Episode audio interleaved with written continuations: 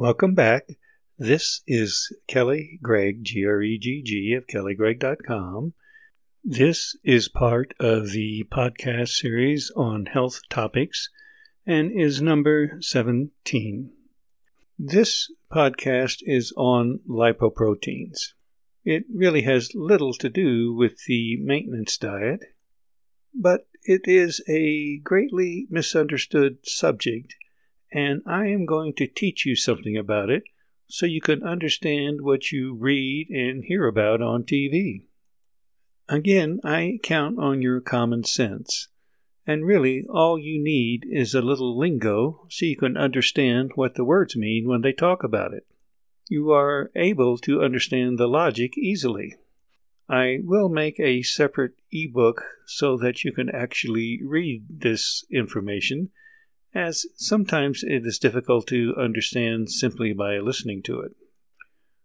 First, a warning Listening or reading this chapter may cause drowsiness. Do not read or listen to this while operating heavy equipment. This field is changing all the time, and even now, this information may be outdated. I revise this article at times, but even I cannot figure out what may be correct. Use this article as an approximation of what is really going on.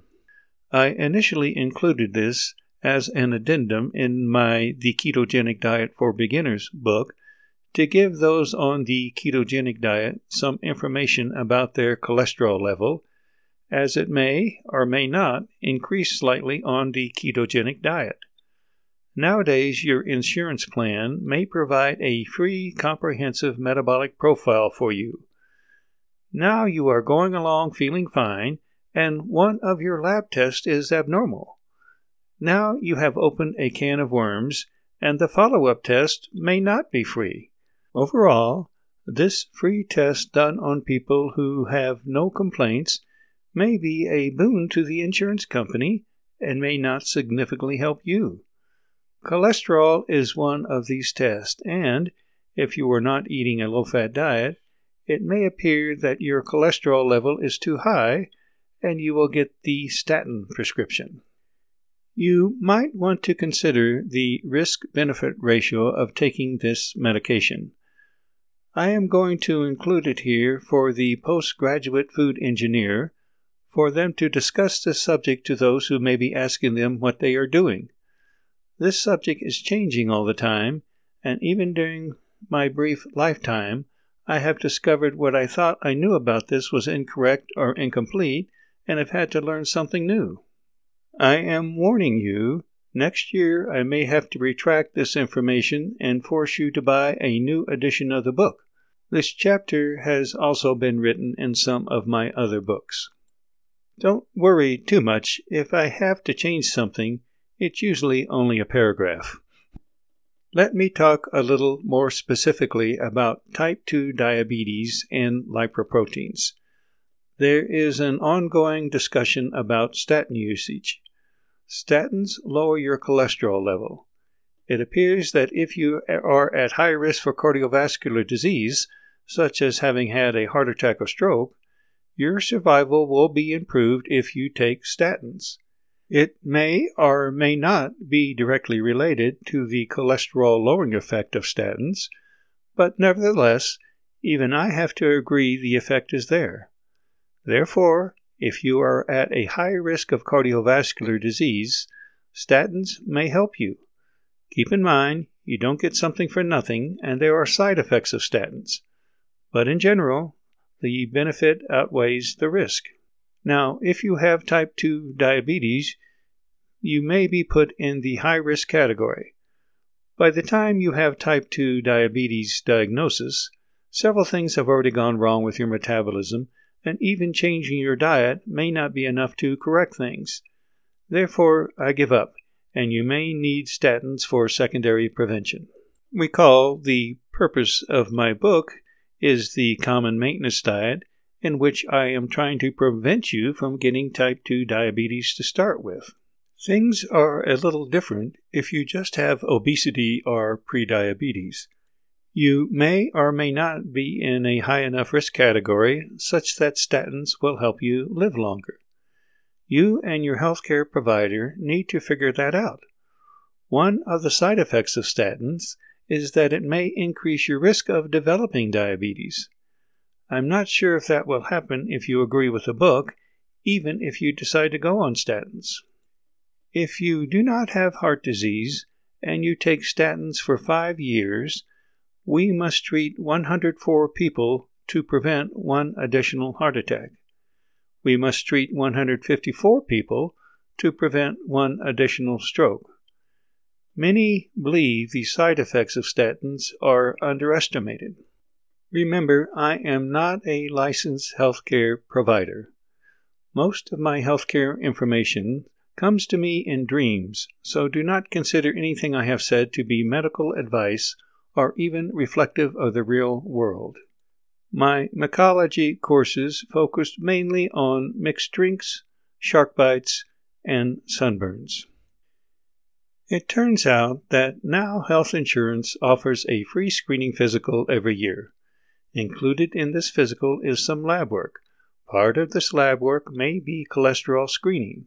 If you are on the ketogenic diet, you eat low carbs and hence high fat. Usually, the percent of fat in your ketogenic diet is higher than that of protein. If your total cholesterol goes up, your healthcare provider may tell you to get off that crazy diet and go back to the high carbohydrate diet, which made you go on the ketogenic diet in the first place. Over the years, cholesterol testing has evolved from being a number to being divided into many segments to now being divided into smaller segments. Also, throughout the years, I have been having trouble staying awake while someone explains this to me. Nevertheless, I will attempt to explain cholesterol in the diet without putting you to sleep. Also, you remember I have told you many times the ketogenic diet is a fat losing diet and is temporary. I believe the slight risk that may exist in the ketogenic diet is far outweighed by the benefits of losing the fat, and overall will make you much healthier. When you lose weight, you go on the maintenance diet. Around 70 years ago, we decided we had an epidemic of heart disease. It used to be people died of infectious disease, but with the advent of antibiotics and vaccines, public health projects, now they are dying of heart disease. Doctors like to call things epidemics. It used to be they were real epidemics, like the Spanish flu or the Black Plague. Now they are heart disease or drug abuse or global warming. Epidemic sounds dramatic. Anyway, when we investigated people who were dying of heart disease, we discovered they had plaques called atheromas clogging up their arteries. These plaques were made up of cholesterol. To fix this, we had to reduce the cholesterol in our diet. That meant a low fat diet, which meant a high carb diet. Of course, no proof lowering cholesterol would work, but it's only common sense, isn't it? The government got involved, and for the last 60 to 70 years, we have been advised that we need to eat less fat. Billions of dollars have been spent to study this concept, and billions spent advising people to cut down on fat eating. Despite all these studies, it is difficult to show either that the cholesterol level predicts heart disease or that lowering the cholesterol lowers heart disease. What we have done is made millions of people obese and drastically increased type 2 diabetes along with many other associated diseases. Even today, many healthcare providers believe a low fat, and thus a high carb diet is the best and exercise will help you lose weight, despite now a large body of evidence indicating otherwise. Of course, you don't need a large body of evidence. Your common sense and observation demonstrates to you that exercise does not appear to be the answer to losing weight. And we can see the low fat diet apparently didn't work because the incidence of obesity is continually rising.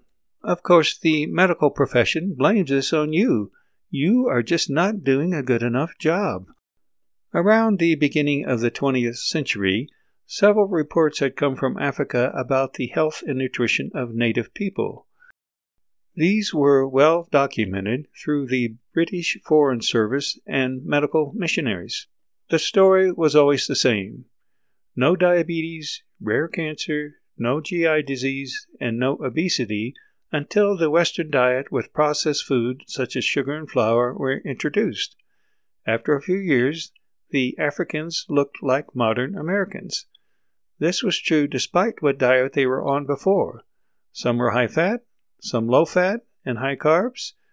This story was repeated no matter what ethnic group was observed or what continent. The data was conveniently ignored. Science has progressed, and now we have a better idea of what is going on, and that is what I'm going to try to explain.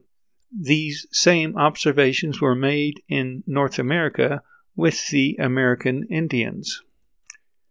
Your body likes cholesterol and uses it for all kinds of things. Your brain is mainly cholesterol. Most of the cholesterol in your body you have made yourself. Cholesterol is a type of fat. You eat some fat in the form of triglycerides. The GI tract breaks down this into fat and fatty acids. Then the GI absorbs these fatty acids and turns them back into triglycerides. It then binds these triglycerides together in a package formed with a protein called apolipoprotein B and phospholipids.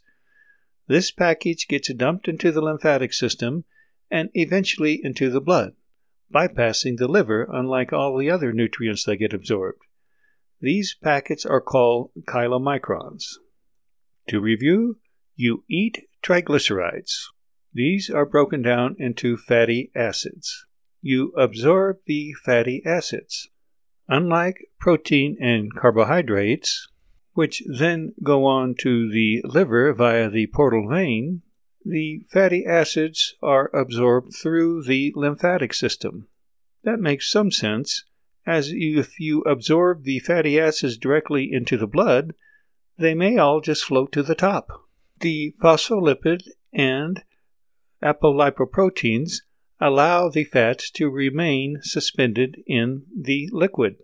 Some of you have actually read the book and know that small chain fatty acids may be directly absorbed into the blood. The short chain fatty acids are a little more soluble in liquid. We have five different categories for lipoproteins.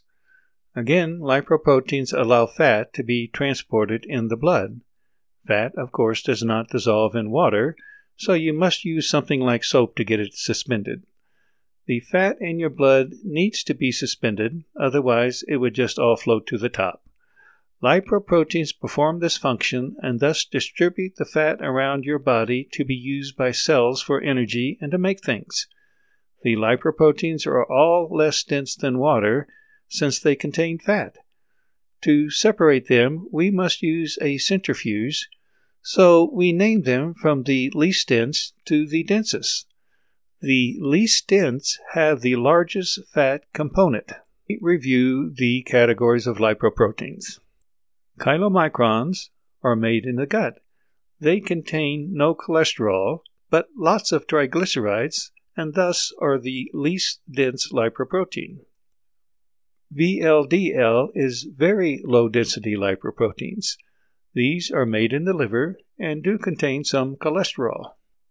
IDL is intermittent density lipoproteins. These come from VLDLs and contain more cholesterol. LDL is low density lipoproteins.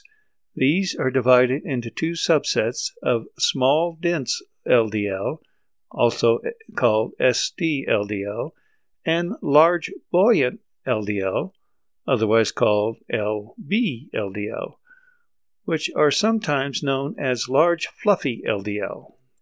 Finally, we have HDL, or high density lipoprotein. These can uptake cholesterol in the tissues as well as transfer cholesterol and apolipoproteins to other particles. Okay, I am starting to get sleepy, and I'm sure you are too. If you want, you can skip to the last paragraph to see how this applies to you. If not, I am going to rest a little while, then continue. You nerds are welcome to follow along. If you recall, when we first started measuring cholesterol, we just measured the whole cholesterol, which included all of these lipoproteins. We then developed ultracentrifuges, which allowed us to separate them according to density. And as time has gone on, we now separate them into all kinds of small categories. When we started out, we just had the cholesterol number and made the assumption that if the total cholesterol is high, that must be bad, and that's why we're getting all these atheromas and heart attacks. The chylomicrons eventually get in the blood through the lymphatic system and interact with high density lipoprotein to obtain different kinds of apolipoproteins, which allow them to bind to cell receptors and activate the enzyme which breaks down triglyceride into fatty acid. Your cells do not absorb directly triglycerides.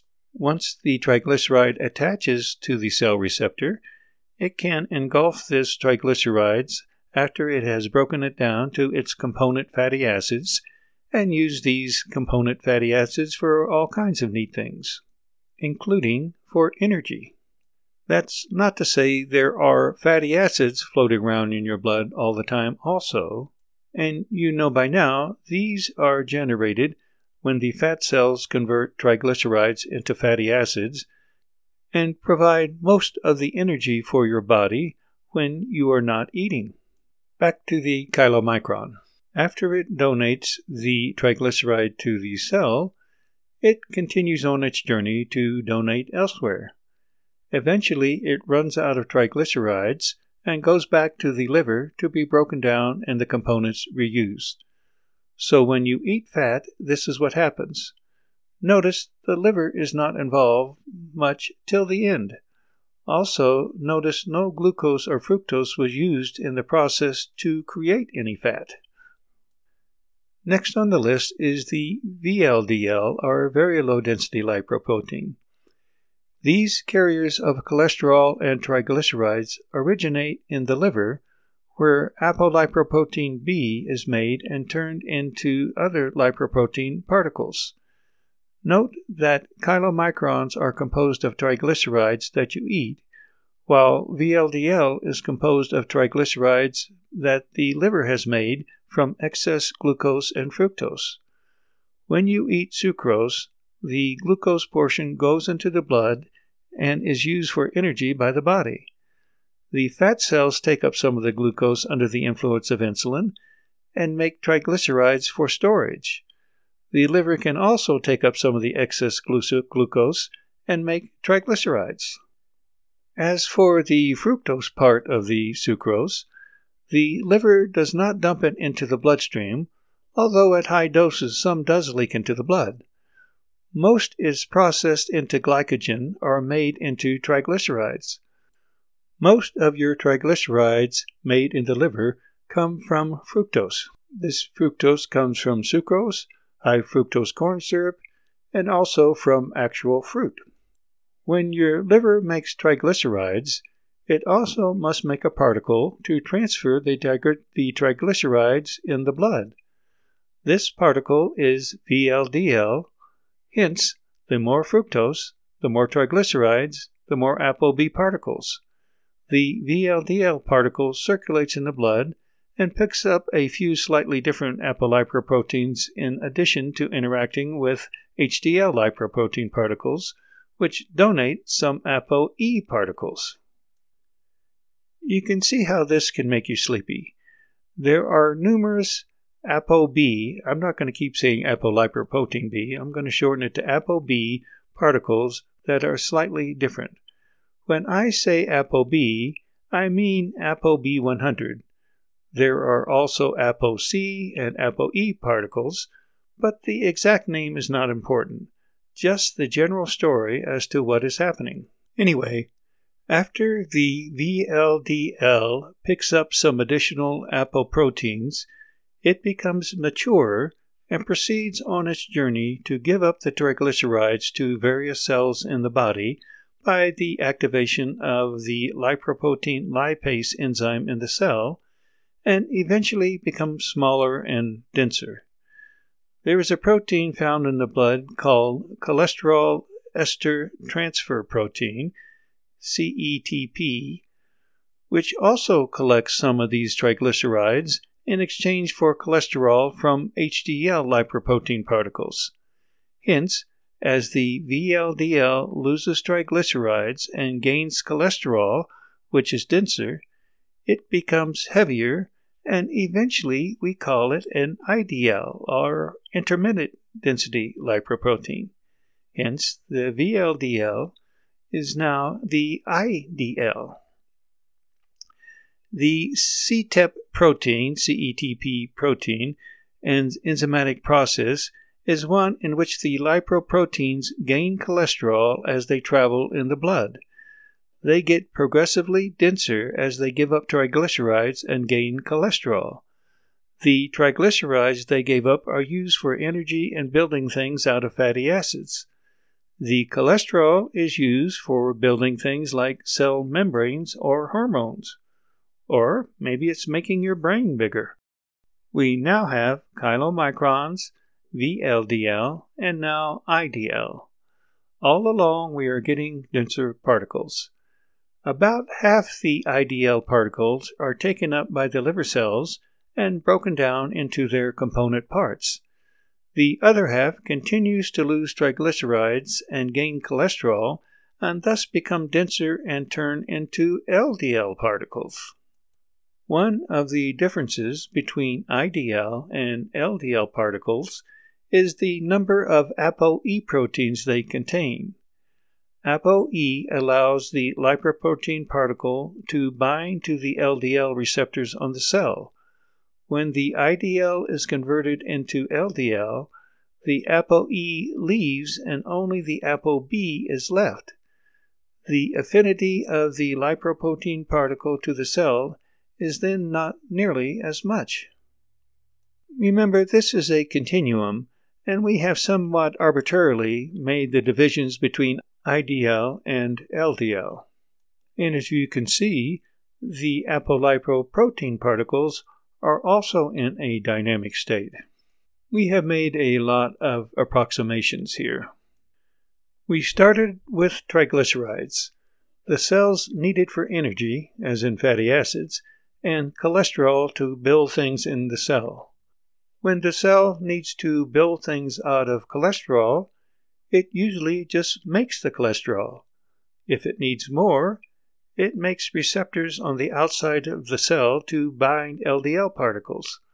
It then engulfs these particles and uses the cholesterol or triglyceride. One way it can regulate how many LDL particles it needs is to recycle the receptors or just digest them. LDL is not bad cholesterol, but is needed to transport cholesterol to be used by the cells. When we measure cholesterol in your blood, we measure all the cholesterol bound up in all the different lipoprotein particles. It turns out just measuring all the cholesterol is not a very good predictor of heart disease. In fact, elevated HDL seems to decrease your risk of heart disease. Since most of the cholesterol is transported in the LDL particles, we figured out that maybe if we just measured LDL cholesterol, it would be a better predictor. Turns out it worked a little better, but not so much. Half the people with heart attacks did not have elevated LDL, so what's the deal? As technology advanced, we were able to measure the LDL better. Since each LDL particles contains one ApoB protein, we can count the number of particles of LDL. It turns out there are two divisions of LDL to be made. One that is smaller, denser particle, the other is a larger, fluffier, and less dense particle. The number of smaller, dense LDL particles appears to be the best predictor of your risk of heart disease, Therefore, the lower the number of SD-LDL, the better.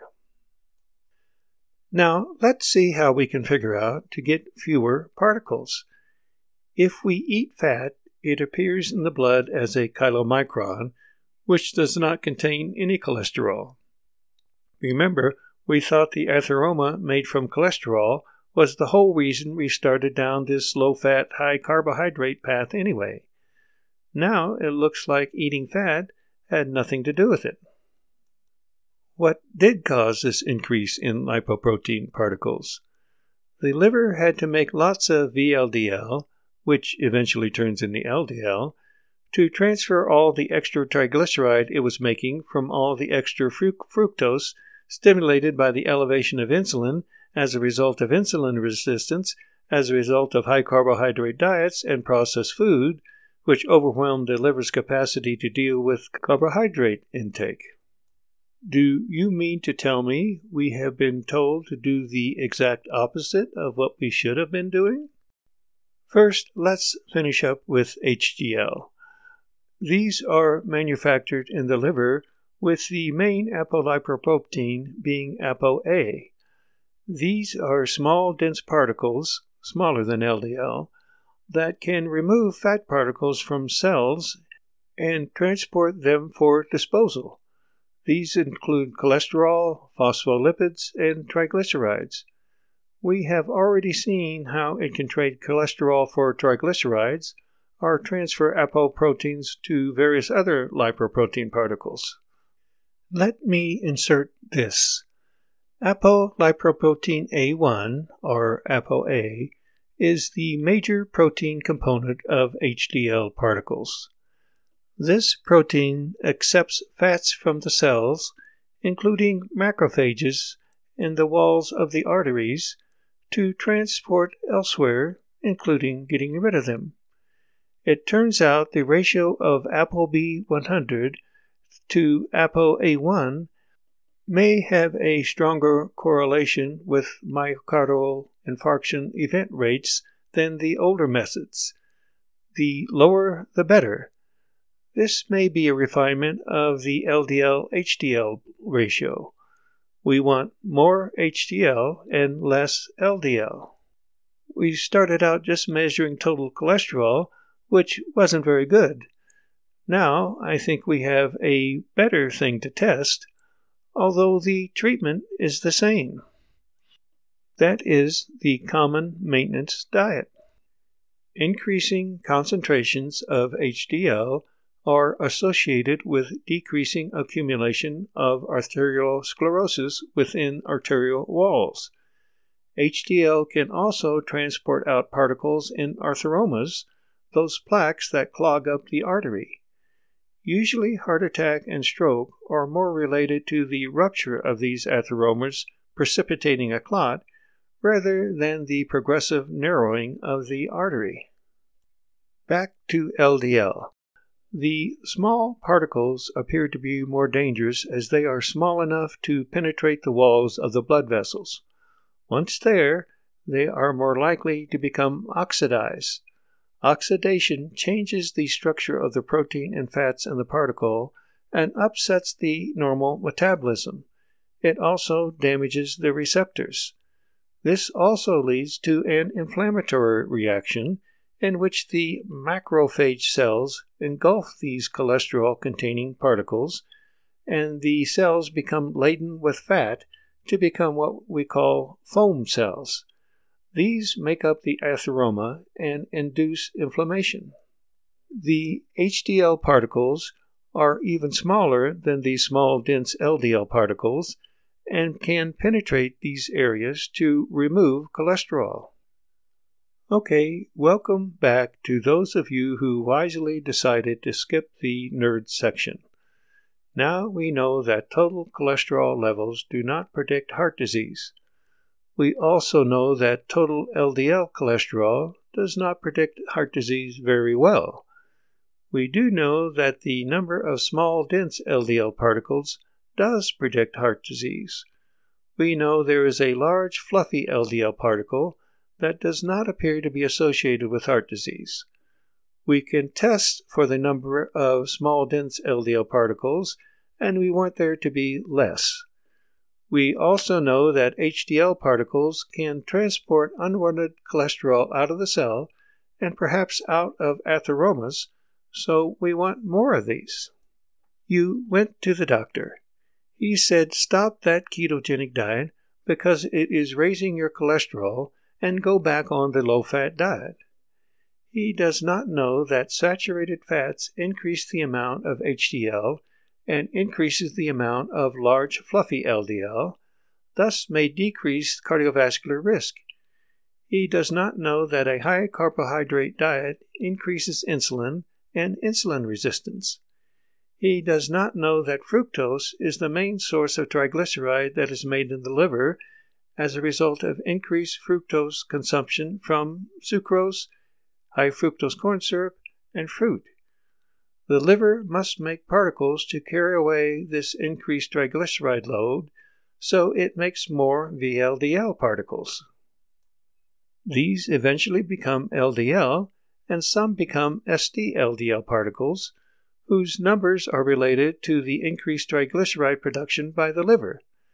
If the liver does not have excess triglycerides, that is, a low carb fructose diet, the VLDL particles it produces become the large fluffy kind. If the liver is producing lots of triglycerides from excess fructose, the VLDL particles become the small, dense kind. In any case, the saturated fats in your diet have nothing to do with it. They are carried by chylomicrons, which do not contain any cholesterol and are recycled by the liver when they have given up their loads. This is unlike the triglycerides made in the liver, which are transported in VLDL particles and eventually become the SDLDL particles. I will repeat the bottom line. In history, it appears as if higher carb diets were eaten during times of low food availability as these could be readily preserved. This carbohydrate restriction seemed to protect somewhat against the elevated insulin and insulin resistance seen in the modern high carb diets, which are eaten when there is still plenty of food available. Processed food like sucrose and flour lead to a more rapid absorption of glucose and fructose, which leads to an initial greater surge of insulin and more total insulin secreted. Repeat this several times a day for 20 to 30 years, and you get insulin resistance with chronic high levels of insulin. In addition, the heavy burden and rapid absorption of fructose lead to the increased production of triglycerides in the liver, increased small dense LDL, and increased blood vessel disease. It also overwhelms the liver's ability to cope with the rapidly rising level and thus increase fructose in the blood. Increased fructose and glucose lead to increased ages. Increased insulin leads to decreased insulin degrading enzyme in the brain and hence decreased amyloid metabolism. Low saturated fat in the diet means high carbohydrates in the diet. The absorption of saturated fats by the GI tract does not increase the number of VLDL particles produced by the liver. Increased triglyceride production from excess fructose and glucose does increase the number of particles produced. It appears saturated fats increase total cholesterol by increasing HDL and large fluffy LDL, something we want to happen. Eating several times a day and never fasting decrease autophagy. If you recall the chapters on ages and autophagy, you know increased age production results in cross linking of proteins and stiffness in the arterioles.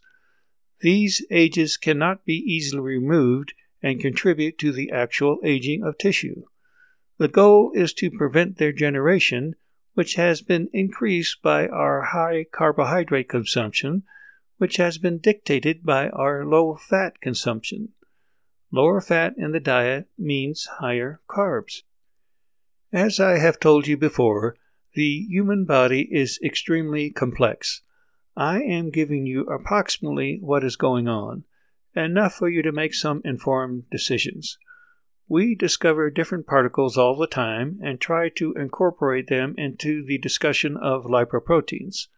I have tried to give you enough knowledge that you can halfway understand what the scientists are telling you and use your common sense.